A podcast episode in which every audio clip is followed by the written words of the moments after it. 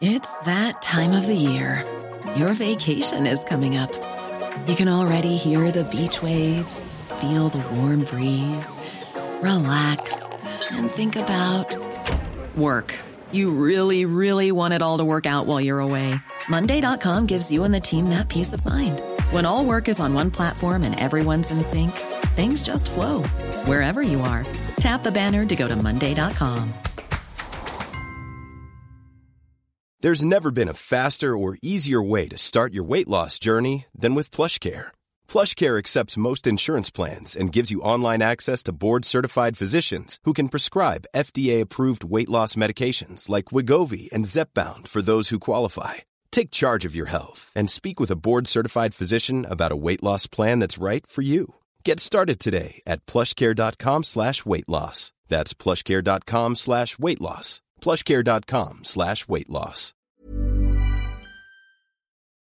Edgy talk, plain talk, unrivaled talk. Talk radio. The only radio show you can count on for a proper serving of good old fashioned common sense. The Independent Republic of Mike Graham on Talk Radio.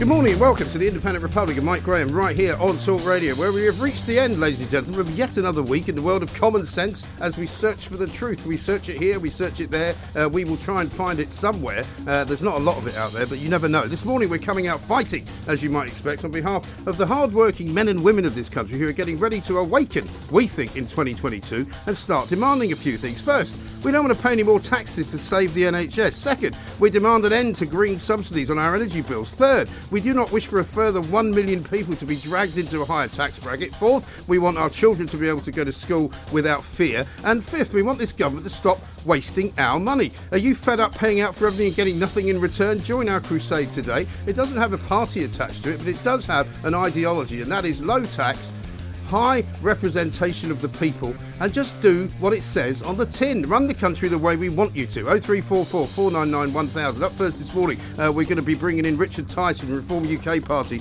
with his take on the new year so far, the energy pricing crisis, and what we can do to make this government understand we're not going to keep taking it. We're just not. Barrister Jerry Hayes is here as well, following the news that Piers Morgan has been threatened with death online and police have now arrested the troll they believe to be responsible. Are we asking him what you can do if you get threatened on social media. Plus, I'll be finding out just how the Ministry of Justice has managed to waste a staggering 238 million quid on a series of botched projects. Jamie Jenkins is here as well. Uh, we're going to be listening to what you have to say. We've also also got uh, Donald Trump aide, former Donald Trump aide Sebastian Gorka here after what Joe Biden said yesterday, accusing the former president of seeking to divide America. It's also uh, the Perrior Awards because it's Friday. You're listening to me, Mike Graham, on the fastest growing radio station on the planet. It is, of course, Talk Radio. The Independent Republic of Mike Graham on Talk Radio. Time to say a very good morning and a happy new year indeed to Richard. Indeed, Thomas. happy new year and a very good morning to you, Mike. How- and how the what- devil what a- are you? Well, I'm very well, but what a first week it's been. I mean, it's Well, all it hasn't been off. bad, has it? I Eh? mean, suddenly you're away for about a week. It seemed like I was away for about a month, and suddenly came back, and there was this kind of whoosh, Of, uh, of of amazing stories. I mean, And what's going on? It's all there, but you know you're in a slightly strange place Hmm. where you're reading in the newspaper that Labour are accusing the con-socialist Tories of being the party of high taxes, low Yeah, growth. tax I mean, and spend. I've, I've I've been saying that for a year. Right. I'm delighted that Labour are now joining my crusade. Yes. I mean, but what a strange place. Well, do you know it's even more strange because Jeremy Kyle had a, like, the Shadow Minister of Justice on, right, who actually answered two questions in a way that I thought the Labour Party would never answer. He actually said that he thought it was irresponsible that the uh, the guys down in Bristol, you know, the Colston Four, had been let off. Thought that was wrong, uh, and also said we've got to do something to crack down on these uh, terrible, horrible online trolls. Two answers which you wouldn't have expected from the wokists at any point. No, but actually, in year. fairness, I know Steve Reed and uh, from from days of old, and he's he's a decent guy, and he just you know says it as he sees it. Yeah. and he, I think you know he's well, more right Labour, both those par- well, more Labour uh, Party politicians like him, and they might actually have a chance of getting in. Well, that's, that's what you want from any politician. Yeah. Just tell it as they see it, Right. Straight up. And Answer- so my crusade question. today, and I'm sure you'll join me in this, and it doesn't have to be, as I say, party political, but you know it could become that. You never know. Um, you know, people are fed up. If you took, as I said to Jeremy, if you took 20% off VAT off the energy bills, I don't know why we're paying VAT on energy bills because it should be considered a necessity of life, shouldn't it? And then 20% of a, a green subsidy, suddenly your hundred pound a month bill's gone down to sixty. Oh, completely. I mean, you know, the whole one of the advantages of Brexit, of course, which the Prime Minister did say during the uh, the Brexit debate in the referendum back in 16, is that we've now got the ability to uh, get rid of VAT mm. on energy, right. which, by the way, is at five percent. excuse me, not twenty percent, oh, as many okay. people seem to think. And so VAT on energy is five percent and but we could cut that to zero. Well, we, weren't, we weren't allowed to do yeah. that as a member of the EU.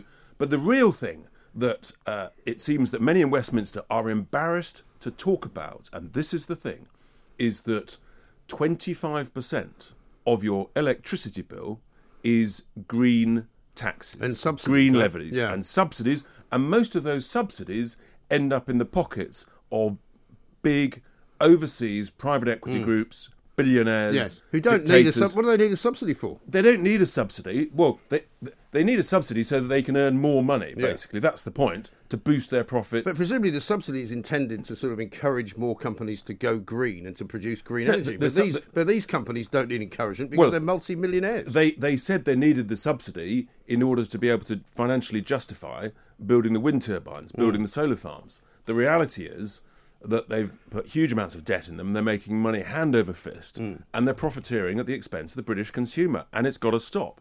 Oh, absolutely right. And what about this business of, um, you know, the green agenda? I mean, we've already seen Jacob Rees-Mogg now kind of breaking ranks with, with his boss, Boris Johnson. And I often wonder whether that's more of an attack on Rishi Sunak than it is on anything else. But he's calling for them to halt this ridiculous rise in national insurance, which is coming in April, because people aren't going to be able to handle it. I mean, it's incredible, isn't it? But everything is coming in April. So you you've got the freezing of the income tax thresholds, which is over the next couple of years is going to drag a million of the lowest paid, mm. right, uh, the the lowest into a higher tax bracket. Well, into paying tax where previously they weren't paying tax. So that's at the lowest level of the tax threshold. You've then got um, you've got the increase in the national insurance taxes. Uh, you've then got the uh, the energy cap is going to be lifted. I mean, April is a is a proper treble whammy mm. of a it's a horror show. Yeah. It's like a nightmare coming straight at yeah. us, and it's going to thump us right between the eyes. And that's already on top of what is apparently around about a five percent inflation rate rise. On top anyway. of the inflation, and the thing is that what they should be doing is what basic economics tells you, which is if you cut taxes, you'll get higher growth. Mm. And what they should be doing is they should be cutting taxes for the least well off the lowest paid small businesses, and you'll get higher growth, which leads to higher wages, yeah. and you then get higher tax revenues. And hey presto, that was, I mean, the Tories used to understand that. Mm. Jacob understands it. Yes. I don't know what's happened to Rishi, but uh, that's what they should well, be doing. My prediction, though, my prediction is at some point between now and April, the Tories will do a U-turn mm. on this national insurance right. increase. I mean, because is... the pressure will be too much. Yeah, I mean, there is a theory, is there not, that they would do that uh, before, say, for example, the next general election. But they might decide to do it before the May elections, so they can avoid a hammering. And they might say to people, "Look, here's our gift to you uh, in April. Rather than putting up your taxes, we're going to reduce them, and then you might vote for us." I think they'll have to, otherwise they will get an absolute hammering because there's just the, the pressure is relentless. Mm we haven't even had a cold, proper cold snap yet this no. winter. We're bound to get one. Bit of snow apparently in the Lake District today, but yeah, you but would expect it, wouldn't you? You wait, and all sorts of things are happening around the world with regard to energy prices. Putin and others are determined to keep them uh, at highs, mm. which of course means that our gas prices will be much higher because tragically we're importing mm. huge ch- quantities of gas, mm. even though we've got our own gas under our feet and yes. in our own seas around this great island of ours. Right. So we're exposed. We're very vulnerable. And prices are going up, sadly. And isn't this now the time to look at what perhaps we would have been looking at two years ago, practically? You know, Boris Johnson got re elected in 2019, got his 80 seat majority, left the European Union January 31st, that famous night uh, in Westminster, where we all ended up in some club or other, um, which seemed rather jolly at the time. Uh, but we're two years on, and I was sort of Ben Habib yesterday, and there's still an awful lot that hasn't been done with regard to Brexit, but also with all of the other things that the, the, the government needs to fix. The massive inefficiency in the civil service, the incredible uselessness of of parts of the NHS. You know, all of the efficiencies that they promised that Dominic Cummings was going to have in the civil service. You know, let's get on with all of that and let's stop the government wasting all of our money. Absolutely. And whatever anybody thinks of Dominic Cummings, he did understand that large chunks of government needed major reform. The civil service needed major reform. And that was part of his mission. And in a sense, since he's left, no one else has picked up that mantle, and it really does need picking up Mm. really because does. Mm. we heard it this morning. The waste that goes on, you've heard it about the Justice Department. Yeah. Let me tell everybody that waste is just a drop in the ocean of the waste that applies across the whole of the public sector, and it means that it's it's not billions they're wasting; it's tens Right. of billions. Well, look at every single part of the government, kind of, and, it, and its various, you know, departments of state. The Department of Health, absolute chaos, right? They've got the army coming into hospitals in London because they've sent so many people home. Now, surely they must be able to make a better organised deal than that. Second of all, the Home Office. You've got the Border Force threatening to sue the government because they're supposed to be doing their job. You know, we've got teachers who can't be bothered going to school because they claim they're going to get Omicron and making kids wear masks. You know, I mean, almost every department you can think of, It's- there's a problem. Uh, but, but the reason for that is that the, uh, the the secretaries of state and the ministers are not strong enough, not robust enough, in the face of the permanent secretaries and the senior civil servants in the departments. And you know, my view is that actually uh, a new secretary of state coming into a department should be able to bring in uh, some great people from the private sector, like you see in the States. And this is why the vaccine rollout was so successful. Why? Because they brought in a lady called Kate Bingham, who uh, brought in some other people from the private sector, great people, and you know they did something for the public good Right. uh, in a period. And guess what? It was brilliant. The rollout was was brilliant, and so Yeah, but they can't live off that for the rest of time. and, Well, the point is, it sets an example. And actually, what you can say is we need to learn from that. And we need to say, in all the different departments, we need to bring in some private sector expertise to come. It's a bit sort of like poacher turned gamekeeper. And, you know, come in, do your bit for the common good, for the public good for two or three or four years. Yeah. And, and then you can go back into Although the it would have to be said as well in the same breath that you know that was one success story. There were plenty of other stories which were about greed uh, and about sort Oh, of, yes, you know, but that's friendly- different. That's where about- that's where you give contracts and all of that. That's where you give contracts Yeah. Mm. without tendering to uh, mates in the private sector. That's completely different. What you want to do is bring great people from the private sector to come and work in the department, Mm. reporting direct to Secretary of States. That's how you get stuff done. That's how you shake things up.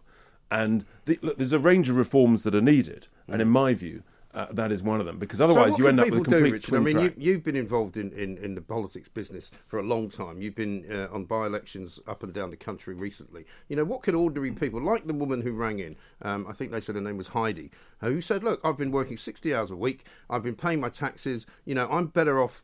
Um, being on benefits than I am now currently working because I get taxed up the wazoo. I don't get any kind of uh, help from from all of the things like like you know uh, relief for this or mortgage relief or you know any, any kind of benefits whatsoever. And an awful lot of people like that who voted for this government uh, who expect to get something back. Look, it's really difficult, and uh, you know, so many millions of people are facing a very challenging few weeks and, and months ahead. But I think everybody's got to make it clear to their to their MPs, either by letters or actually by trying to get an appointment, that uh, this is not good enough. We can do so much better. You know, we are a great nation, and actually. Uh, but we want to cut out the waste, and so we want some competent government. They've got to say, "Look, we're not going to vote for you again. No. We're going to vote for someone else." Right. and and that's how ultimately uh, you will terrify uh, council uh, councillors and you'll terrify uh, your local MPs. And and I think that it is the message is beginning to seep through, and that's why I repeat what I said earlier. I think there is a big U-turn coming on some of these Yeah. tax increases, but in my view, it won't be enough.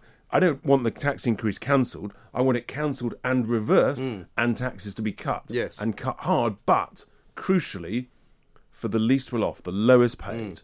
and the small businesses, because that's how you create growth from the really from the bottom upwards, and that creates activity Yeah. and more growth, and that's how you make Because progress. people having more of their own money to spend is the recipe for success in the economy. Well, it's as simple as because, that, isn't it? Because an individual will always spend a pound in their pocket Yeah. better, more wisely, more smartly, more productively mm. Than some bowler-hatted civil Mm. Well, servant exactly on right. your behalf. Exactly right. And we seem to have found ourselves in a situation where, and I can't think of another government that was this draconian about telling us what to do and then charging us for the privilege. I And it's like wasting your money. It's like walking into a restaurant and somebody going, Did you want the lobster thermidor? That'll be a thousand quid. We'll put you a bottle of Cristal on the side as well. And as you walk out, you didn't really enjoy it very much. They'd be a bill for three grand. Yeah, and, and by the way, the, the champagne's not cold and the lobster's not Yeah, hot. no. um, but th- and that's the point. In a sense, look, no one really likes paying taxes, but we all understand. you know, for civil society, you've but got to pay you- taxes. yeah, but if you you're paying taxes and and the service is good, it's prompt, it's efficient, the outcomes are good. You say, fantastic, well done, thank you very much. I mean, we're incredibly grateful and lucky to be living in this amazing nation. But when you spend your taxes and you know that it's being wasted incompetently and that actually the public services are getting worse, they're getting slower, the outcomes are getting worse, Mm. Yeah. Then I think people start to say, no, hang on, something's really badly wrong here. Yeah, absolutely. And there isn't much right, has to be said. Richard Tice is here. The Independent Republic of Mike Graham on Talk Radio. Welcome back to the Independent Republic of Mike Graham right here on Talk Radio. Richard Tice is here ahead of his show at the weekend, of course. Richard, we've been watching uh, as the schools go back this week uh, with some interest. I've been sort of campaigning as ever about the mask debate because there's really no reason and no evidence, and even the government have now admitted they haven't got any evidence for making kids wear masks all day in class. It's unbelievable, and, and I likewise have been uh, campaigning and shouting about it. And Julia, she she forced uh, Nadhim Zahawi to admit that he was going to produce what he called evidence, uh, which turned out to be nothing more than a little sort of observational study of a few classrooms in a few schools. Right. And when well, they're now when- down to, are they not? Well, it might sort of help. Yes, well, they basically said um, we can't show that it's statistically significant. Um, we do accept that there is harm to education Right. Mm-hmm. and anxiety to children, but we think and hope it may help. I mean, it really is pathetic. Yeah, it's But- awful. But you know, it would be laughable, except the fact that actually it's really serious. It's tragic Mm. that uh, millions of school children are having their education harmed and damaged um, without any justification whatsoever to protect people who've all been double jabbed, Yeah. triple jabbed. Yeah. Uh, so you think, hang on, why are we doing this? Right. Is it just a question of control? But so that was why I was delighted. But it's a union. read- It's a union manoeuvre, isn't it? Simple well, as I, that. I think it is a union manoeuvre, and uh, probably some civil servants within the Department of Education. And again, you see, it's a lack of courage and a lack of leadership by the head of the uh, Department of Education, which is Nadhim Zahawi. If he had put his foot down and he had said no masks, there would have been no masks. It's as simple as that. And but he didn't. He bottled it, and that. But I, what I was delighted was that actually, guess who showed the leadership? The school children. Yes. In the northwest, there are a number of schools I read where actually over 90% of the school children have said, "Uh, we will not put up with this any longer. We're refusing to wear masks. They've even refused to uh, take the lateral flow tests as a sign of defiance. And I think that's that's absolutely Yeah. amazing. I tweeted out, fantastic. They're saying enough is enough. We want our lives back. And how about that as a as a lesson to, to the rest of society, actually? Because this is, has always you've always said this, and so have I, and so has Julia. To be fair, the only way this stops is when we say enough is enough. Absolutely. And isn't it, it's extraordinary that it's children who are saying to the adults, enough is enough. Mm. Yeah. We're done with this. Right. And I think it's a it's a real moment. It's like it's it's the ultimate people power, and here it's children power. Mm. Yeah. And I hope that that is that that something grows from that, and more and more children have the confidence and the courage because it's really hard for one or two children Oh, in a sure. class or a year group to say no, we're exempt, we're not going to. But once you get a whole class, a whole year group, a whole school doing it, Mm. Right. then it becomes really strong, really powerful, and I think actually very exciting. Yes, I think so because there is a time now uh, where it would certainly. I mean, I don't think it's wrong in any way to say with a reasonable amount of absolute surety that this Omicron variant is killing off all of the other variants because apparently it's become so pervasive that the more dangerous variants are actually now being pushed into the background, and Omicron is now the dominant sort of uh, situation with COVID, and it's not harming very many people. That's right. And I think you said you've got um, Stats Jamie on later. Yes. And you may want to ask him because I think I'm right in saying that the number of uh, the bed occupancy in NHS hospitals across England, probably across the whole of the UK, Hmm. is almost identical levels to two years ago, three years ago, four Right. years ago, I pre-COVID. Yeah, not last year. In that, guess what? It's winter. Bed occupancy always increases, particularly the elderly. Yeah. In winter, that's what happens. And so, you know, we we always knew winter's coming. It comes every year, Mm. believe it or not. And so, I think uh, th- the reality is that it is milder, mercifully. Mm. It is now clearly the dominant variant. I think across pretty much the whole world I think so. and and that in a sense um, you can see that the the key data to look at actually is the ICU data and those numbers are actually completely flat Mm. over recent weeks they're lower than they were 2 or 3 months ago pre Omicron Yeah. and I think that tells you a story the other story that you never hear is actually the average length of stay in hospitals Yes. which mercifully and happily is much shorter for COVID uh, related Right. patients than it was. I think again it's halved. Stats Jamie would have the exact Mm. Yes. number.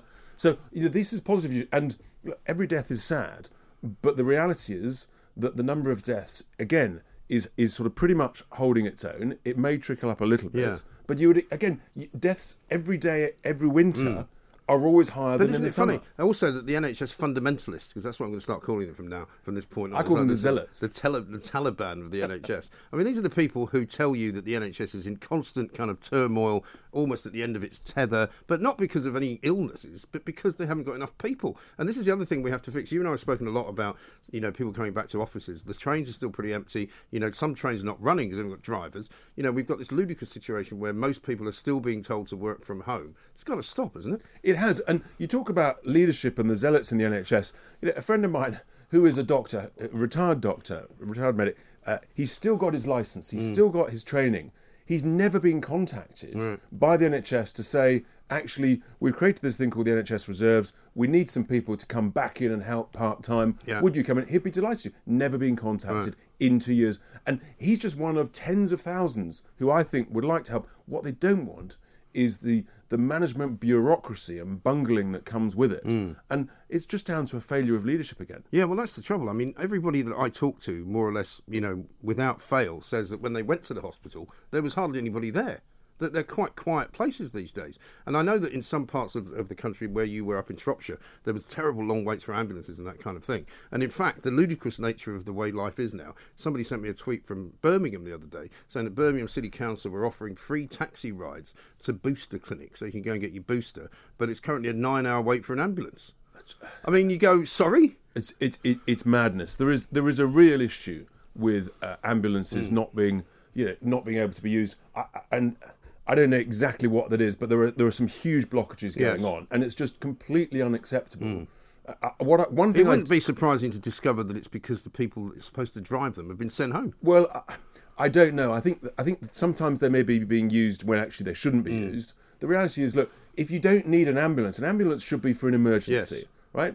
If you just need to get to hospital, then find another way to get Yeah. Mm. to hospital or to get back from hospital. So, you know, I think we've just got to apply some common sense, believe it or not, Yes. uh, to the issue of how we use ambulances. They're for emergencies for people who really need them. Mm. Um, but there is some blockages, and it is a real problem. Yeah, absolutely right. Now, tell us what's coming up on your show this weekend. So we're going to be talking. Uh, actually, I'm going to be talking to the chief executive of uh, one of the biggest care homes uh, in the top four care homes. He was on in early December. He's going to be giving. Oh, I remember him, yeah, of good. Uh, Jeremy Richardson. What's going on in care homes? Hmm. I'm hoping also I'm going to get someone from the FA to talk about what research they're doing doing into COVID, the impact on elite footballers. Hmm. And a variety of other things. So uh, don't miss it. Ten o'clock on Sunday. Yeah, but that's the other thing about hospital bed space, isn't it? Because there's an awful lot of older people in hospital who should be now in a care home, but who can't move to the care home because there isn't anyone to look after them. Absolutely right, and and again, it's just another sort of blockage in the system. Hmm. And, and actually, so it'd be really interesting to hear that update of of what's going on in the care homes, the impact on his staffing, of uh, the fact that, of course, care home staff now have to be vaccinated. When he came on in December, he said, you know, the number of staff that he had lost, that's a big issue. Whether he's been able to replace that or not. So I'm looking forward to that, and and lots, lots more. Uh, you know, the, the, we're in a, an extraordinary time where.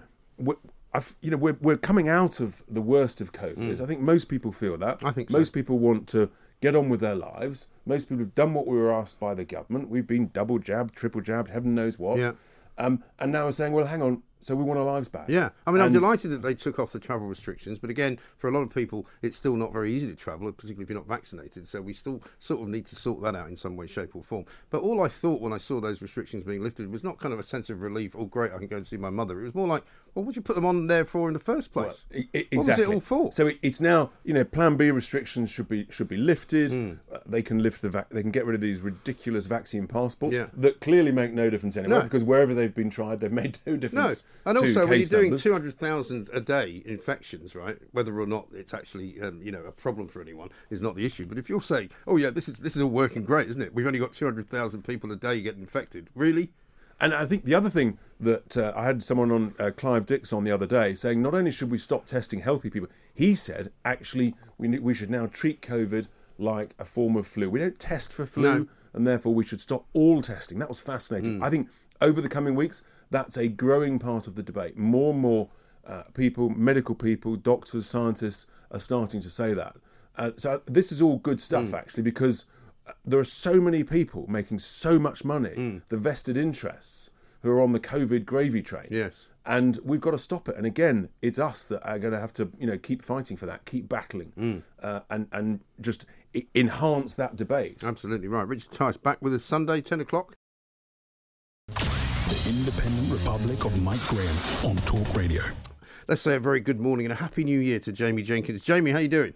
All right, Mike. Happy New Year! Another year, another another load of uh, nonsense. well, I was going to say, how did you manage to survive over in Wales with all the restrictions from Mr. Drakeford? Well, I, I, ironically, Mike, I came down with a common cold. Remember that thing? That Oh, yeah, yeah. yeah. I came down Did with you, that self, one. did you self isolate as a result and warn everybody Well, to stay I, away I, from was you? struggling, I was struggling to do my exercise. I tell you, I was feeling far worse than when I had COVID a few months back. I mean, that And, is the uh, thing. I mean, I had a terribly bad cold back end of uh, of uh, sort of the uh, December just passed, and it was and it was a lot worse than the COVID that I'm being told lasts for about three days and is a bit like the sniffles, you know. Yeah, well, I've had two vaccines, so some people are saying, well, I, COVID would have been worse, but obviously I wouldn't know because a lot of people have different effects with COVID. But it's just some absolute nonsense. I was just reading actually, Mike. I just put a tweet up that because in Wales, Mark Drakeford's going to be getting up in about an hour's time. You probably won't get much challenge from the journalists in Wales. It's as if they're kind of in the pocket, the Mm. journalists in Wales. It doesn't get any challenge. And he's going to announce, I think they put a press statement out later last night that restrictions are going to continue. But there's an interesting story coming out this morning, Mm. Mike, in Chester. So um, Chester football team, I, I put a tweet out. I've seen it, yeah. Football ground. Um, the stands are on the Welsh side of the English Wales border. The car parks in England, and the actual border goes through the back end of the stadium. Right. Because the stand where the fans are standing is in Wales. Technically, now they're in breach of Wales's COVID restrictions, and the police and the council are looking into this. What a because joke. They've been playing a. f- So come on now, this is absolute nonsense. Right. Now the and rules. kind of things that we're living with. so correct me if I'm wrong. So the rules in Wales would say that they can't have more than sort of forty or fifty people there, right? So they can't have more than 50. So we had in in on Boxing Day, Mike, we had this situation. So Mark Drakeford says, I want to keep Wales safe. So this is the situation we had on Boxing Day when these new rules came in that people were going along to say the local rugby stadiums. Uh, only 50 of the fans could watch the game outside in nice fresh air. I think it was raining, so it would have been a bit wet for them.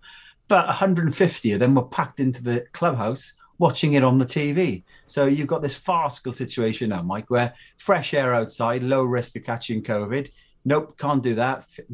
Go indoors, spread it potentially if you've got it, airborne transmission. You can do that, and they've not changed that today, Mike, whatsoever. Absolute bonkers. Yeah. And you know, I have no idea what Mark Drake was playing at at the moment. So what do you think is going to be the end result? Is there a game today then at Chester? Is that what you're saying?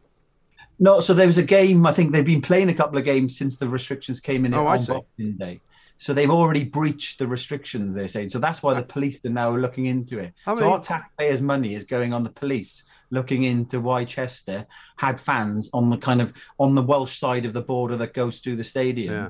Uh, absolute nonsense, Mike. It's just and and and in terms of there's a lot of criticism coming at Mark Drakeford at the moment because there's talk of the Welsh. There's the Six Nations coming up, obviously, Yes. and fans in Scotland and in Wales won't be able to go to the matches for those home games. So there's talk of perhaps Wales and Scotland playing their games. Maybe Scotland would play at Newcastle. Wales could go over to Manchester or Liverpool. But I can guarantee uh, Mark Drake has not changed the restrictions now. But a lot of people in Wales, Mike, don't watch Mark Drakeford's kind of speeches. They don't watch the media. You know, they don't read the newspapers. They probably think we've got the same restrictions as kind of what Boris says. There's a, Mm. there'll be a lot of people like that in Wales. There's no way Mark Drakeford, I can probably say to listeners, this is my prediction, will allow the matches to go over the border. He'll probably reduce the restrictions in time because that's when the man on the street and the woman on the street will start realizing how bonkers Yes. some of the rules are coming in. Well, given that Boris Johnson didn't do what Wales and Scotland did, and now looks to, to have done the right thing, are there not people in Wales and probably in there certainly are in Scotland that I've talked to uh, saying, "Hang on a minute, uh, he's obviously gone uh, sort of a bit over the top here, hasn't he?" Well, I think so, Mike. But just before Christmas, when he announced the restrictions, he said that he, the Omicron variant was the evidence that he was seeing. It was probably just as bad. We know that's not the case. Interestingly, now, Mike, we've got the, the case rates per 100,000 uh, across the four home nations. England has the lowest rate of the four countries. Yeah. So, you know, we, we've talked in the past, these restrictions of stopping, you know, how many people can sit in a in a restaurant and you can't put a mask on when you stand up, can't go and watch a football game outside they're not how you know they're just tangible things that have very little impact on kind of COVID, especially with Omicron, Mike, where Yeah. things it's just far more transmissible. So you know.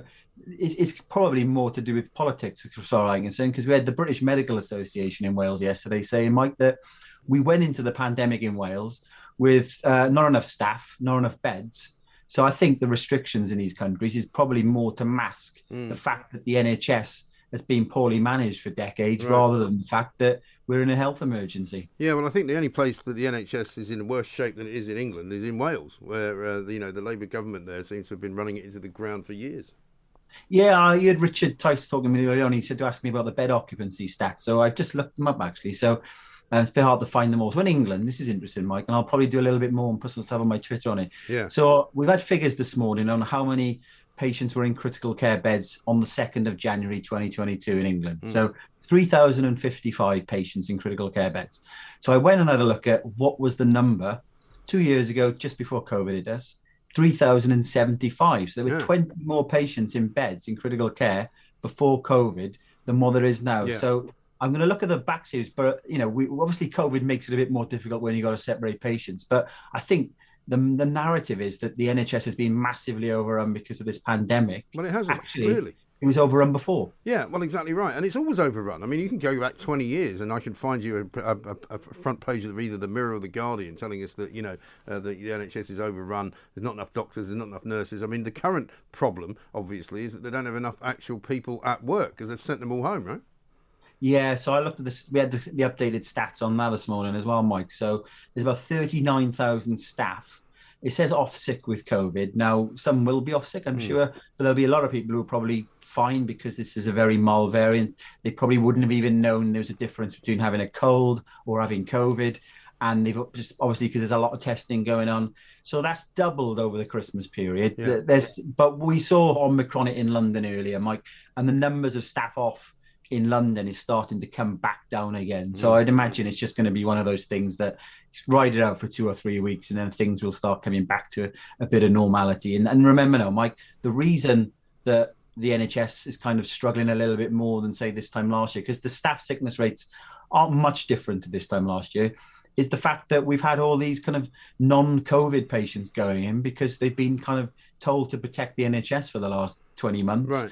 Now they've reached the point where their body needs protecting themselves. So, But then we know, also know from part. we also know from the NHS's own admission over Christmas that basically an awful lot of people who are testing positive for, for COVID in hospital did not go into hospital because they had COVID. They went into hospital for something else. Then they got tested because I think they test everyone as soon as they get in there. And many of them are asymptomatic. They don't actually show any signs of having COVID, but they count as one of the stats. Yeah, so let me just explain kind of this. There's two parts to this, Mike. So um, they pr- produce, and we should get some numbers updated today on how many patients are in hospital, uh, but they're not in there pri- primarily for COVID. And there's two parts to this. There's there's those who are in the community who need admitting to hospital, and they wouldn't have been admitted for COVID, but they've got COVID, but they needed to be admitted for other reasons. So there's those bits. But the more worrying ones are the ones that get added to the daily figures. And they're the ones who went in with, into hospital for something else. They were tested, they were negative. And then at a certain point later, when we can kind of be more confident that they definitely didn't have COVID when they went in, they caught the virus in hospital. So it's about 20% of all the admissions added to the figures each day are those people who caught it in hospital. And it could be up to another 20% on top who've come in from the community. So, you know, you're talking somewhere between 33, 42% of the figures are patients who would have been in hospital anyway, uh, but they have COVID. Now, in Wales in the latest week, Mike, because I was just looking at them yesterday, it's a staggering 50%. You know, but they don't tell you that, the ministers. Mark Drakeford, when he gets up in an hour's time, he won't. He'll talk about the impending emergency on the NHS. He'll talk about the fact that admissions have gone up, you know, nearly 100% in the last week. But he won't mention the fact that a massive vector of that increase are patients catch catching in hospital. People will say when when the virus is transmitting in the community a lot, it's more difficult to control. I accept that, but you know, 20 months in, there's talk about calling for a Welsh inquiry. We've seen a lot of deaths from people who caught the virus in hospital. What's changed? You know, I've I've seen people in South Korea, Mike, when they're showing the hospitals there, the the equipment and the masks and stuff that they're using on their COVID wards mm. Is absolutely different to what we've got. Maybe they've got it right over there and we've got it wrong here. Who knows? Yeah, difficult to know, isn't it? What I can tell you is that I've just seen a stat which says that the uh, on January the second, the numbers of uh, NHS staff uh, absent from work had risen by 59% on the previous week. Uh, and this week alone, uh, it's three times higher the number of absentees uh, in England in the NHS than it was this time last month. Yeah, and, and that's the kind of the figures that I was just talking about. That, that in London, they are starting to come down. They went up dramatically in London, uh, and and and, that, and that's in part, Mike, the problem that we've got now. In that, there's two parts to this, isn't there? There's if somebody's got a light kind of omicron and they don't feel too bad, could should they go to work? But then there's the if they do go to work and they do pass it on to somebody else in the hospital who are more vulnerable and they die, you know, there's an issue there. But as you were talking about with Richard earlier on, we, we can't continue with this testing. At some point in the next six months, we need to have a policy now where we, you know, Boris said last year we need to learn to live with COVID. Well, we clearly haven't learned to live with COVID. But in six months' time, if this Omicron variant continues to, de- you know, demonstrate what it is, that it's more like a common cold than that first variant that we had that was, you know, significantly killing a lot of people then we've got to move away from even self-isolating if you've got COVID. You know, that's that, that, that that's the kind of the way we need to get to. Mike. Well, I think so. And one of your other tweets about the numbers of people actually dying across England and Wales for the most recent week, six point five percent of deaths only due to COVID, which means that basically ninety three and a half percent of deaths were nothing to do with COVID. Indeed, Mike, and, and, and deaths have been coming down. Now, interestingly, this is going to be a good call out. I, I, I can tell the listener that I predict that the number of COVID deaths reported by the government will go up over the next few weeks and probably the next month or so. But that's a quirk of how the government present the numbers. Now, if you had a scenario where 100% of the population had Omicron, uh, we know there's about 11,000, 12,000 deaths a week in England and Wales.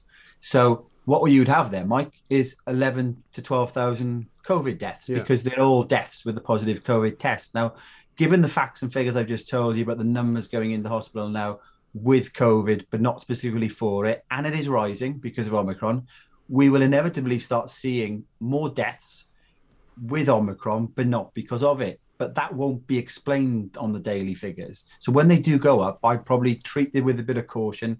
What we need to look at, Mike, are the total number of deaths that get reported, regardless of what the cause is. Let's see if that goes up. Uh, I very much doubt it'll go up at all. If you know, it might go up a little bit. But the important thing is, Mike, we still are seeing more people dying for the time of year for non-COVID reasons. Again, the narrative all over the newspapers, all over the kind of the BBC, ITVs, is just COVID, COVID, COVID.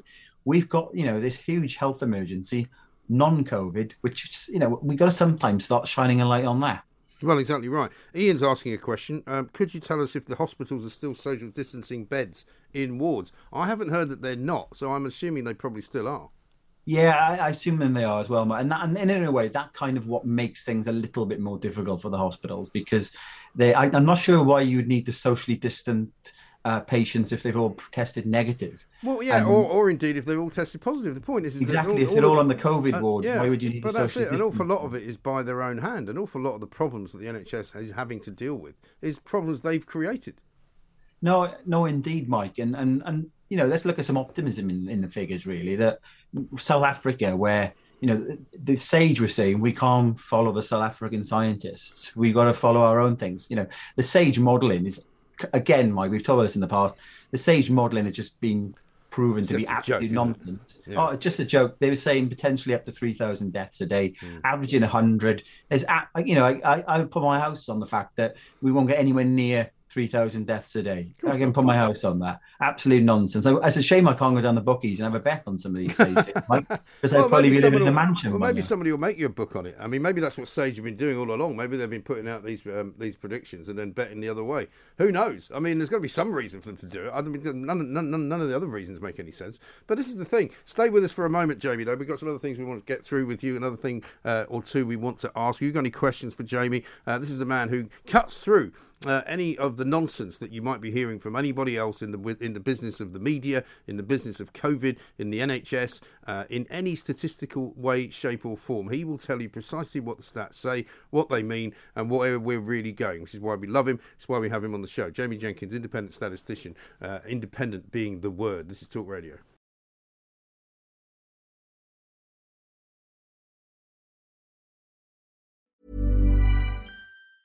When you're ready to pop the question, the last thing you want to do is second guess the ring. At Bluenile.com, you can design a one of a kind ring with the ease and convenience of shopping online. Choose your diamond and setting. When you find the one, you'll get it delivered right to your door. Go to Bluenile.com and use promo code LISTEN to get $50 off your purchase of $500 or more. That's code LISTEN at Bluenile.com for $50 off your purchase. Bluenile.com code LISTEN. Hey, I'm Ryan Reynolds. At Mint Mobile, we like to do the opposite of what Big Wireless does. They charge you a lot, we charge you a little. So naturally, when they announced they'd be raising their prices due to inflation, we decided to deflate our prices due to not hating you.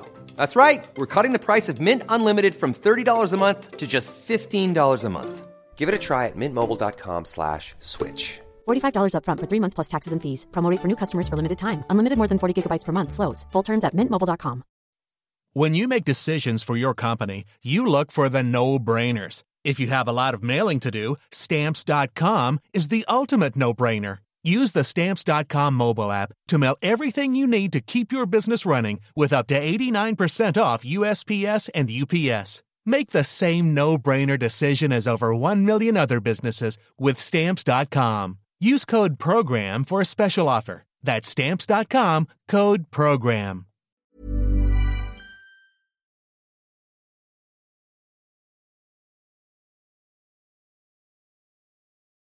The Independent Republic of Mike Graham on Talk Radio. Uh, we're talking to Jamie Jenkins right now over in Wales. He was telling some fascinating story about Chester Football Club, uh, which apparently is partly in Wales and partly in the um, Britain, uh, or partly in England, I should say. Raychester FC, the postal address says Peter is in England, and so it won't be covered by Wales. Drakeford and the police are missing in action. Uh, well, that may well be the case, but uh, they're certainly looking into it, and we'll find out uh, whether they wish to try and punish anyone. I don't think you can do that really. I seem to remember Jamie actually back in the day when there was restrictions being put on pubs in those days, those heady days of tier two two and three and four and all that, that there was a pub that had a car park, I think, um, in Wales, but the pub was in England or the other way around. I can't remember. So you could, I think, the, actually, I think the pub was in Wales, so you could park in the car park, but you couldn't go into the pub. well, that, that, and the problem is, Mike. You know, we we it's, it's funny to laugh and joke about some of these things, but there are some real kind of heartbreaking stories. And you know, if you home one of these oh, places sure. on the border, there are people who've got, you know, if you live in Wales and on the border, you just pop over to England, spend all your money there, mm. and you just got empty kind of pubs and stuff because you can't get the, the, trade. And and what's Mark? I tell you what, Mike, Mark Drakeford said, you know, these restrictions are coming in on Boxing Day. They then announced there would be 120 million pounds worth of funding to support things, but you couldn't apply until the 8th of January, probably because all the civil servants were off for Christmas. No, no you know? doubt. No doubt nonsense, Mike. It really is. And I mean, are the people of Wales starting to get a bit fed up with it? Because we were listening to uh, Richard this morning, Richard Tice, talking about the schools up in the northwest of England, an awful lot of kids just saying, we're not doing the mask thing, we're just not wearing them. And once that kind of thing starts to pick up and it starts to gain momentum, there's very little the authorities can do, really, isn't there? No, I, I, I know of more and more people who are getting fed up of it, but I think that you know the Welsh Labour government do these polls, and there's been such a big propaganda campaign, and Mm. and the national newspaper in Wales is practically you know a Labour mouthpiece, uh, Mike. That a lot of people. Hey, listen, the Western Mail was a useless paper when I used to run the Welsh Mirror, and that was, you know, 20 years ago. It's Probably, Well, yeah, It can't be any better now. No, I think it's got even worse, Mike. And and, and, and, and the thing is, there's a, there's a lot of people who probably support because he keeps saying I'm keeping Wales safe, but and they don't see kind of the consequences of all of these things that are happening. I just feel for a lot of these things. And you talk about the masks, Mike, and I think you'd mentioned him with Richard earlier on. Absolute nonsense from Nadhim Zahawi this week, going on with Julia saying Yes. we're going to release some evidence later this week. And I cast my eye through it. No statistical difference in wearing masks and not wearing masks in terms of students being absent. Mm. So people who support the mask have now said, well, it didn't prove that there isn't no difference. And said, well, it didn't prove that there Yes. was either. So you can't have it both ways. And and what it did clearly show, Mike, is more than half of people said it made learning more difficult. 90 odd percent of chil- uh, teachers said it made communication more difficult. So, in my words, that's making teaching more difficult. So, follow the science, follow the data. This government in all four nations, Mike, are not doing it. And just I'll just make a point on Nicola Sturgeon, just to make sure we cover, cover off all three nations. Uh, Nicola Sturgeon was asked um, about patients who are going into hospital with, Om- with with COVID or with Omicron or not. And she said, I haven't seen the data on that yet. And it doesn't really matter anyway because they're taking up a bed. And that's quite frankly nonsense because what you need to know is how many more people are going in the hospital because of COVID or not because of it. Because if, if you know, if none of these extra patients, for example, were going in for it but with it, then you wouldn't need all these restrictions. Yeah. So you know, another leader there, Mike, who's just shambolic. But this is it. I mean, and similarly, kind of trotted out pieces of perceived wisdom and perceived fact. For example, you know, a week does not go by without somebody coming onto talk radio and saying, "Well, of course, you know what we know is that the, by far and away the most people uh, in hospital in a bad way with um, uh, with COVID are the unvaccinated." And again, if you challenge them on it, they don't really have any figures that back that up. No, and, and I've covered a lot of that. I was on with um, with um, with Nick when he was covering your show, talking a little bit about that. Um, it's it's true now. We'll be- we- about a month ago, we were being so- said that ninety percent of patients in intensive care are unvaccinated. It was forty eight percent of the time that we had, and it's currently crept up to around sixty one percent. But what we also don't know now, Mike, and I think um, we might get more data released soon on, on some of this because I would imagine the intensive care beds are following similar to the normal beds. So there's more people in with COVID than than the kind of not in there because of COVID. Uh, but there's been a huge kind of campaign against people who are kind of unvaccinated. And Boris has come out now um, this week in his press conference to say, you know, if you've had two jabs, we're probably going to change the definition to be all fully vaccinated who don't have a booster. It's totally kind of unethical, Mike, that if you don't have a booster, you can't travel. When you know we know the vaccines help work. You know, if you're vulnerable, get a you know get your vaccines, get your boosters. Yeah, but if you can't have But- one, though, how unfair is that? That you are now being made into a second class citizen in your own country because you haven't had a vaccination which you either can't have for one reason or another or don't wish to have for whatever reason. I think that's entirely wrong. No, in, indeed, Mike. Now I've had two vaccines. I had COVID. I got over this more deadly variant allegedly than Omicron. What is the purpose of me having a booster? I Mm. don't see much benefit of having a booster vaccine. I would prefer, Mike, ethically, for my vaccine, if I if there's a dose there for me, to go to somebody vulnerable in some other part of the world who can't, you know, where they haven't got the vaccines. Because ultimately, Mike, this is a global pandemic. They keep telling us. All the new variants keep coming from all these countries. They've got low vaccination rate. Yeah, and I mean, of course, you keep hearing occasional words from people like Sajid Javid um, or or Nadhim Zahawi. We're not safe until we're all safe. Well, in which case, you've got to stop people coming from other countries bringing different diseases. But you can't do that. You know, I remember doing a story some years ago of a woman getting off a plane from India at Heathrow who had the bubonic plague.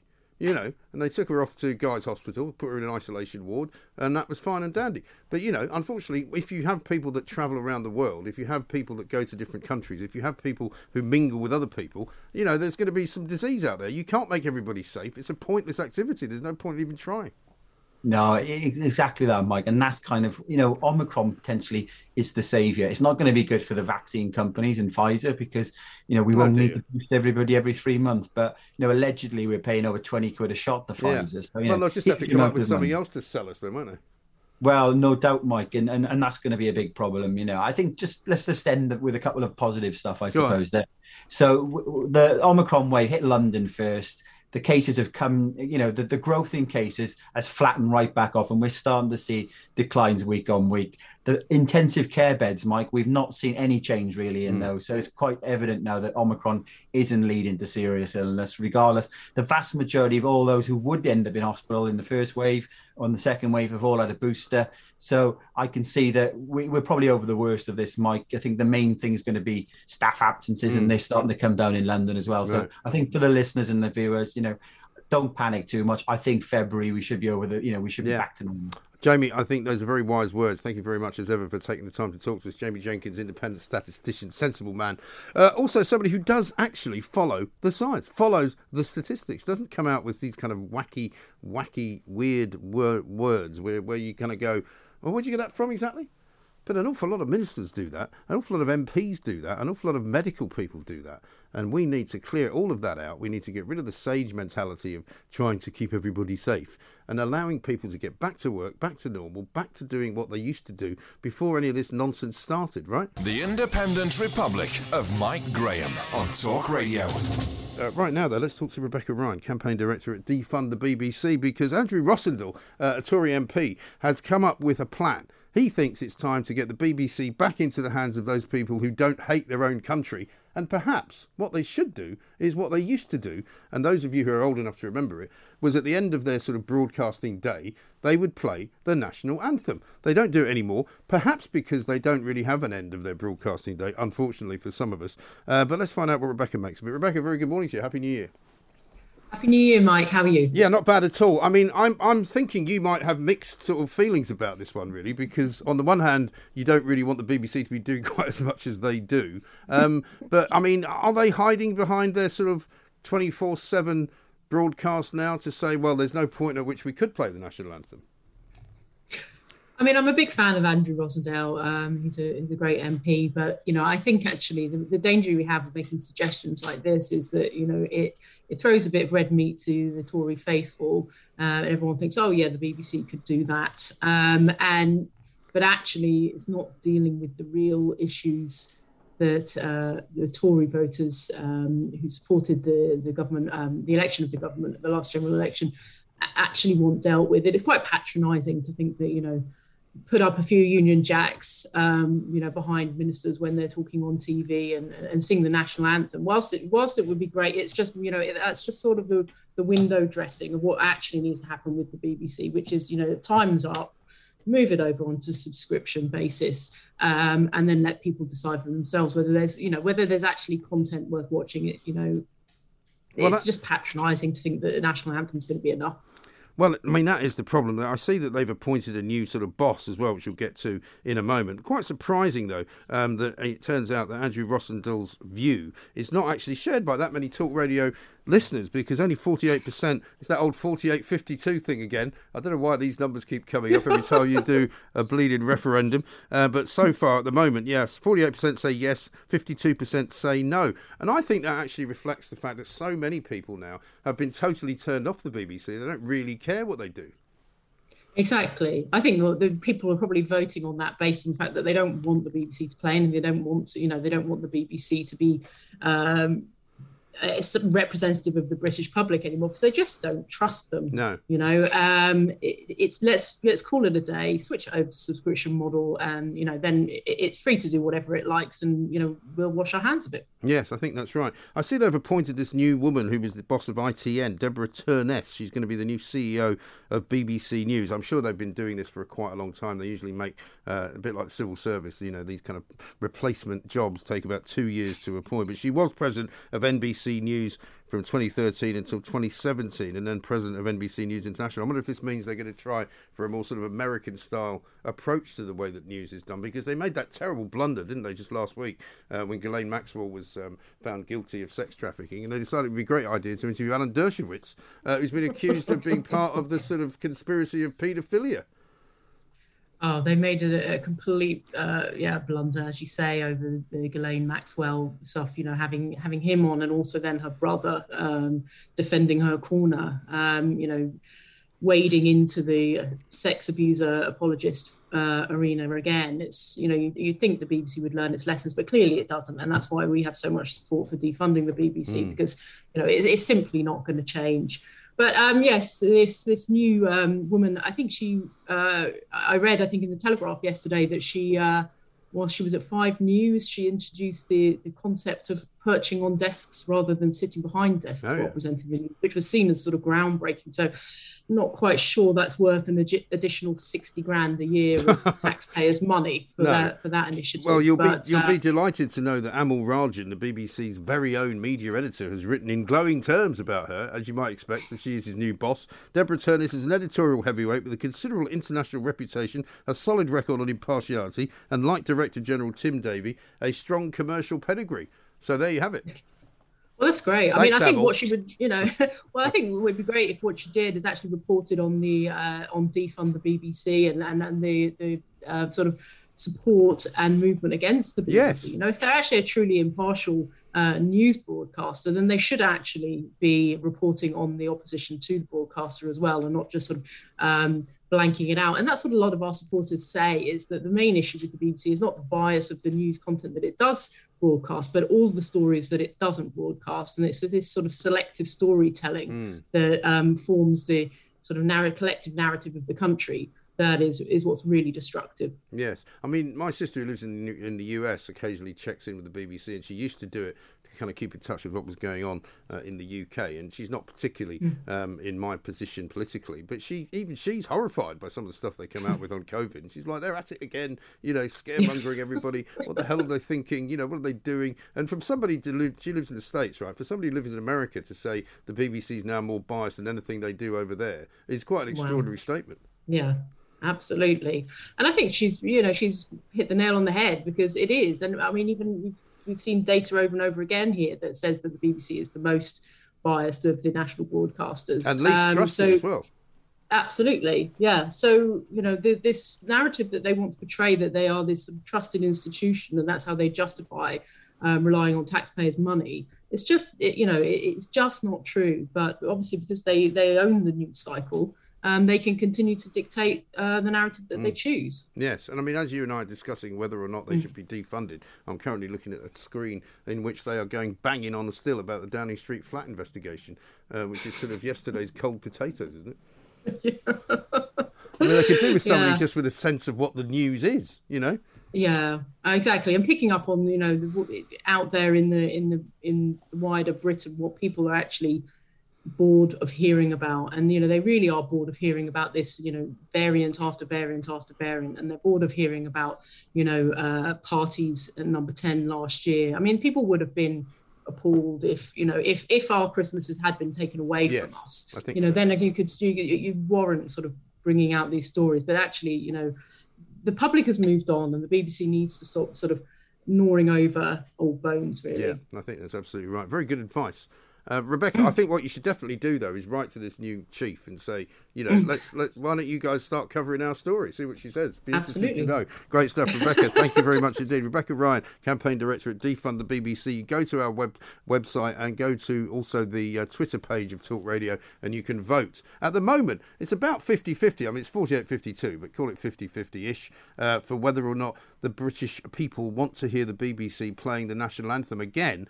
at some point, like they used to at the end of every day. It used to be around about midnight when the final broadcast was finished and they would play the national anthem, and that was when you knew it was time to go to bed. You know, now I never know. The Independent Republic of Mike Graham on Talk Radio. Let's talk now uh, to James Evans, Conservative member for Brecon and Radnorshire, uh, to see what he makes of what Mr. Drakeford is saying to the good people of that country. Uh, very good uh, afternoon to you, James. How are you doing? Good afternoon. Thank you, Mike. Yeah, I'm very good. Thank you. How are you? Very well indeed. Sorry to interrupt your probably slavish uh, watching of the Drakeford press conference, but uh, what's he going on about today? Well, I'm glad you pulled me away, actually. seen... it was a riveting watch. Uh, we're not seeing no changes to restrictions here in Wales today. We've got the hardest restrictions out of any part of the UK. You know, Mark Drakeford is doubling down on a failing strategy. You know, it's it's not working. I, we've got business leaders in the hospitality sector mm. across the country who come out yesterday saying unless we align with England, we're going to see massive job losses right across Wales because businesses simply cannot afford to be put in this stop start all the time. It's not right. And the amount of business that they lost through the New Year period when everyone was going into England, having a good time, and in Wales we all had to sit at home. You know, we couldn't even meet six. You had to meet six people in a pub, but could meet in the house of thirty. The rules are just so. It's bonkers, isn't it? Well, this is the thing, and I mean, we've got the Six Nations coming up. A lot of people. We were talking to Jamie Jenkins earlier uh, about how a lot of people are worried that you know in England and Scotland it's going to be fine, and probably even in Ireland. But if you get a game in Wales, you won't be able to watch it live. Well, this is well, you have the Welsh Rugby Union come out, and they're even going to have to contemplate taking matches into England because the Welsh Rugby Union cannot afford to lose the amount of money that they are losing with these restrictions. Mm, mm. And I don't blame the Welsh Rugby Union. They are a business in their own right. They fund grassroots rugby right across the country. And without them, we wouldn't see our community clubs going. Right. The rules are going to cripple Wales. They're going to take sports clubs away. We could even bankrupt our National Rugby Union if yeah. they don't go into England play their matches. Amazing. These rules are crazy. You know, we had a professor in Cardiff University, John Watkins is his name. He's a senior epidemiologist there, and he has said that we should probably now be aligned with England because this virus isn't as deadly as the Delta variant. It is making people ill, but it's not killing people at the rate mm. that the Delta variant or any other variant has. And we do, before long, have to learn to live with this virus. It is not going anywhere now, and it's not in the interest of a virus to get stronger. It's going to get weaker and weaker and weaker. And Chris Whitty himself has said at some point we are going to have to learn to live with it. And I think the time is coming that we all should just get on with our lives mm. and start getting back to normal. Exactly right. What's the justification with Drakeford? Because he surely must be looking around the hospitals and seeing uh, that the numbers of cases and the numbers of people being seriously ill are dropping. I mean, there isn't anything else happening, is there? Well, they're saying they're seeing hospital admissions going up, but let's remember this is in the winter period, and the NHS in England, Scotland, Wales, long before the pandemic began, has always had winter pressures because it's the simple time of year it is. So people are going to be going into hospitals, but it's not all related to COVID. And I think every time we listen to Mark Drakeford, his justification, as you said, Mike, you want justification, is keeping the people of Wales safe. Mm but we're not seeing the data to suggest that what he's doing is actually keeping people safe. It's killing our businesses. That's what it's killing. It's killing our economy. Yeah. It's just not good enough from the first minister. He always used to say, "I'm following the science," yeah, and we, that is what he used to preach about before the Delta variant ever come in. And now with this Omicron variant, you don't hear it anymore. And it's quite harsh of me to say, but I do think Mark Drakeford likes doing this mm. to be different yes. and to try and distance himself from Westminster and what we're seeing over the border in England,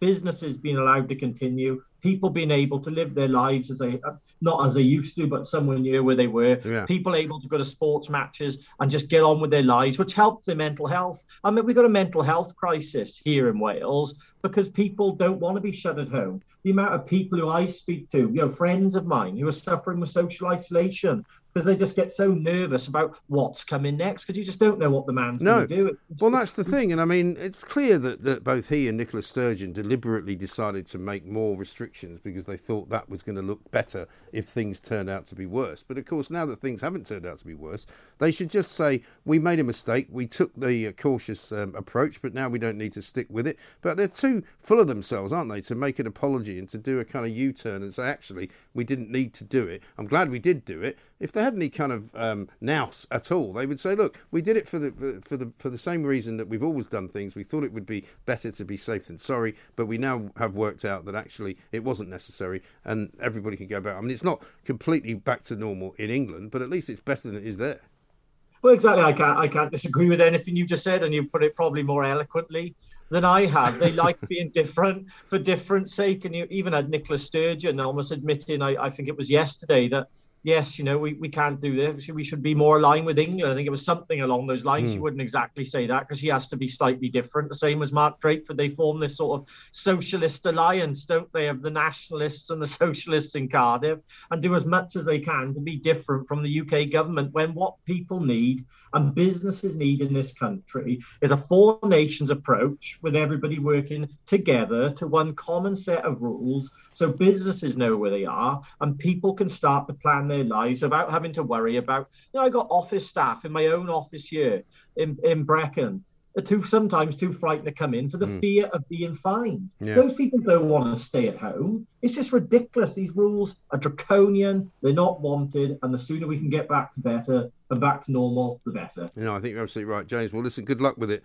Um, and what about Chester FC? What, is what are you hearing about them? Are they going to be uh, uh, raided by the Welsh Headloo uh, chasing them down the uh, the middle of the pitch, which the part of which well, is Welsh? As long as they play in the English end, they'd be all right. but uh, you, might, you, might, have the COVID police come round, and if they go into the English side, they'll stop the game. It's, it's just ridiculous. I, know. But I live in a border constituency. You know, quite pleased the social isolation levels of, of self isolation levels have come in line because I've had teachers who work in England message me saying, "Well, my employer expects me back to work after seven days, and to not long ago it was ten days in Wales, and it was like, what set of rules do I, I follow here? Because my employer wants me back. I've got young children who need to learn and build their education. Not be, you know, it's just ludicrous, but there we are, Mike. We're, we're, it's what we live with here in Wales, and the sooner we can probably uh, rid ourselves of the First Minister, the better. Yes, absolutely right. Couldn't agree more. James Evans there, uh, a member for uh, the Senate, of course, from the Conservative Party, Brecon and Radnorshire. Drakeford has come out today, and as you might expect, has decided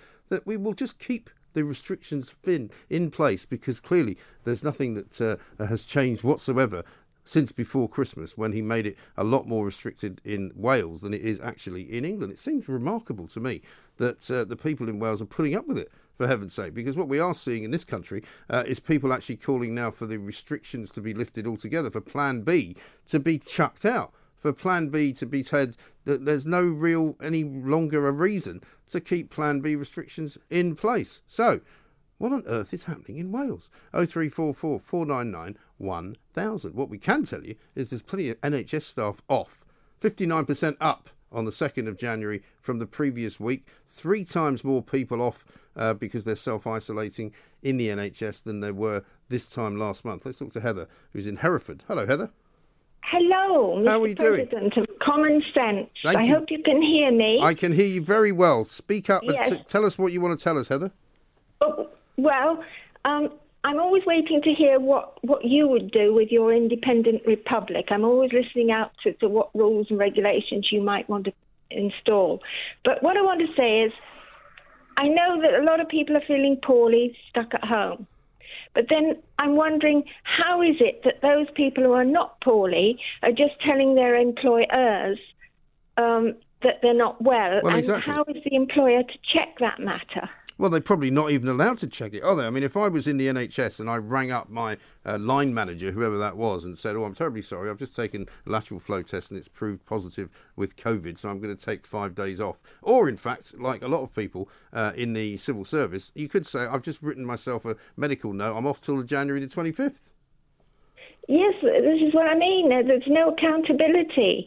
And um, what I want to say is um, we're never going to get out of this situation until we have more hospitals. That is the key to the matter. Everything else is annexed to it and can be sorted around it. And we desperately need these hospitals. And I think I, I would really like to know is anybody asking, have your architects drawn up any plans? Are they digging the foundations? Where are they going to go? What is happening on that front? Because we desperately, des- every town and city, village needs a, a new hospital. Yes, and absolutely, and and the reason why the NHS is not working properly is entirely due to the way that it's run. Nothing to do with uh, anything the government's done. It's the way that the NHS is managed, and it's mismanaged, and I'm afraid it has been mismanaged for many years. Absolutely, we've got to get a grip, and we have, uh, seriously have to get a grip because you know we're going to end up like flipping America, Mm, I know. going nowhere. And we certainly don't want that. Certainly not the America under Joe Biden, that's for sure. Uh, listen, great to talk to you, Heather. Thank you very much indeed. Happy New Year to you. Hope you have a be- reasonable January. The point about where we are now, right, is that the threat to the economy and to the well-being of this country and this nation is nothing to do uh, really with the Omicron variant. Almost nothing to do really with COVID at all. And it's everything to do with the way that we handle it from this point on. And what I would suggest that you do is you get in touch with your elected representative. You do it by any means by which you like to do it, whether it's an email, whether it's a letter, whether it's a Christmas card. You do whatever you do to get in touch with them. You tell them in no uncertain terms that you believe that what is more important now in this country is that we recover from this terrible thing that happened, that we get on with our economy, economy, that people go back to work, that we reopen places that have been closed, that offices are now repopulated with people rather than left empty, uh, that restaurants can be opened at any time of the day or night, so that we can get back to normal. That's what people want. Some people may wish to continue to hide away from Omicron or from COVID, and that's entirely down to them. If that's what they want to do, they can. If you feel vulnerable and you don't want to go out because it's too dangerous, then you don't have to. And if you want to wear a mask because you feel as though you might need protection from the air, then by all means wear one. But don't make it the law that everybody else has to. It's as simple as that. Certainly don't make our children do it. This is Talk Radio.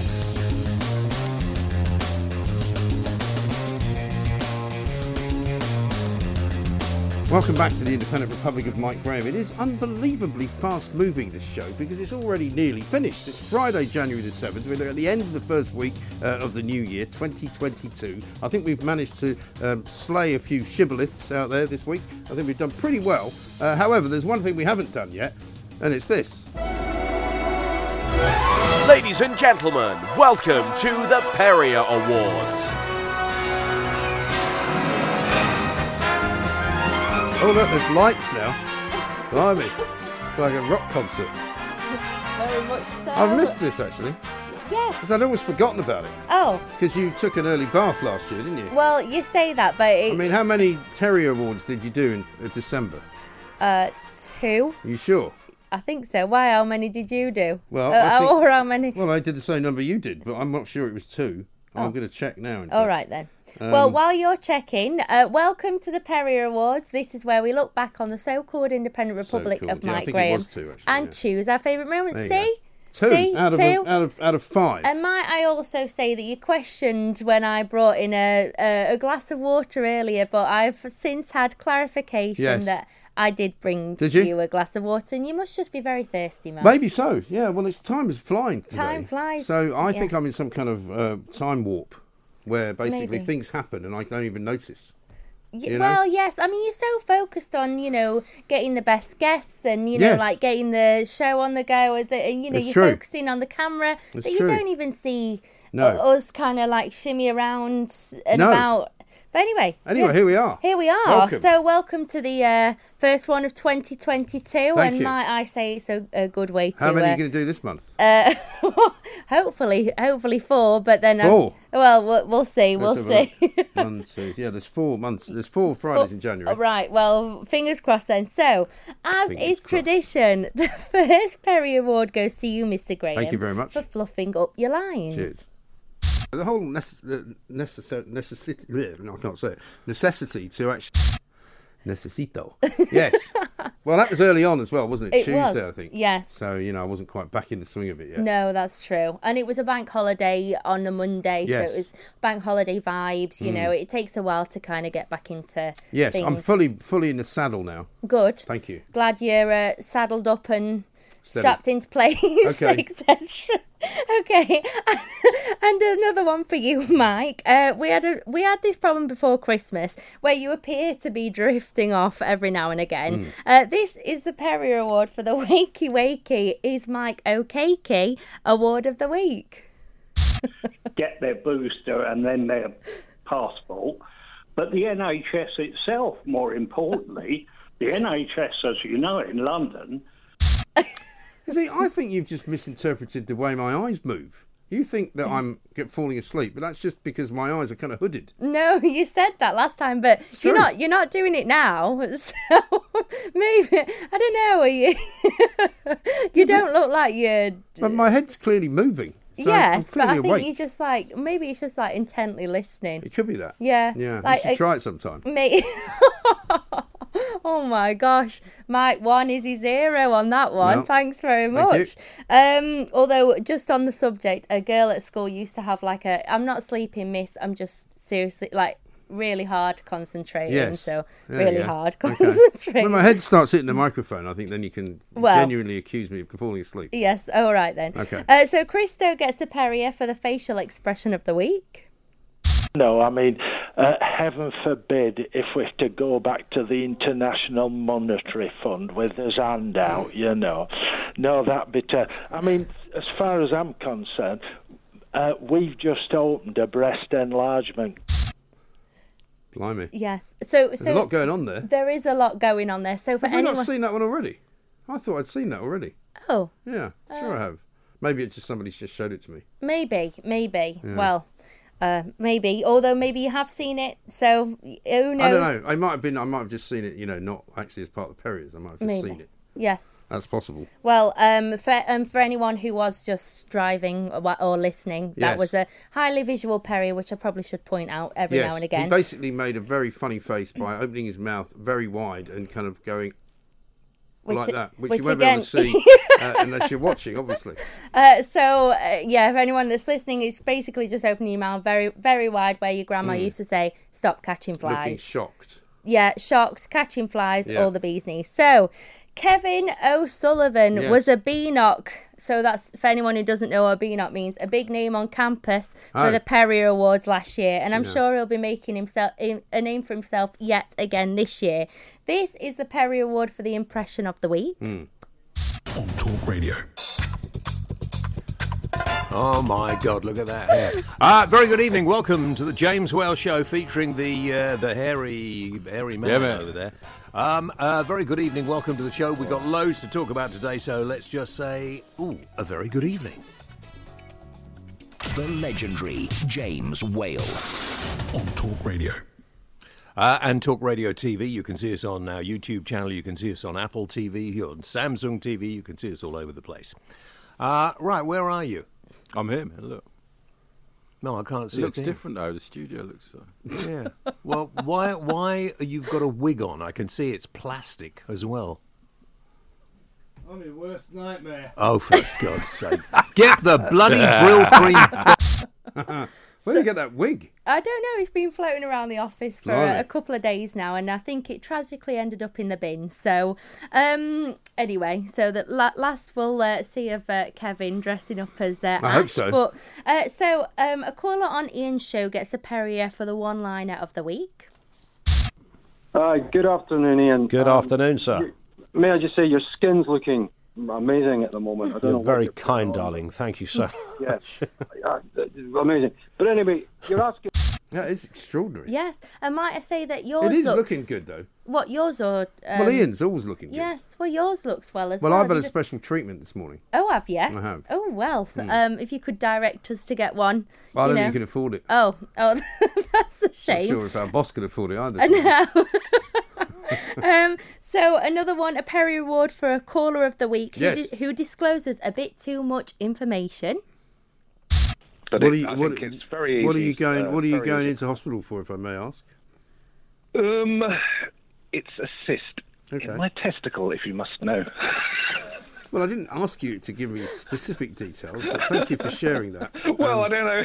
I don't know what else I can say really. I- That's fine. You, you know, you could have something stopped at else. cyst. I mean, you, did- you could have said an operation. cyst, you know, yes. it was minor I'm not procedure. looking forward to it, Mike. No, Yeah. I should probably be quite painful. Well, listen, all the best. Hope.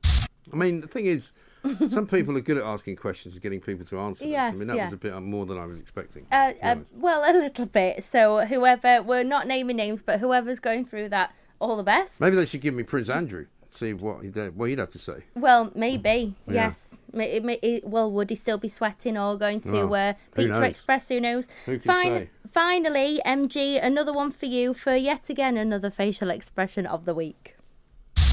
Oh. Uh, I've no Welcome back to the. Independent Republic of Mike Graham. Went a little bit early there. Never mind. Uh, yeah, that's because I started talking before the Yeah, microphone went up, uh, which is unusual for me. Normally, I talk after, way after it's been put up. That's true. A false start, some may, Occasionally. some may say. Anyway, uh, that's all for the Perry Thank you very Awards. There will be more next week. Excellent. The Perrior Awards on Talk Radio. Radio across the UK, online, on DAB, and on your smart speaker. The Independent Republic of Mike Graham on Talk Radio.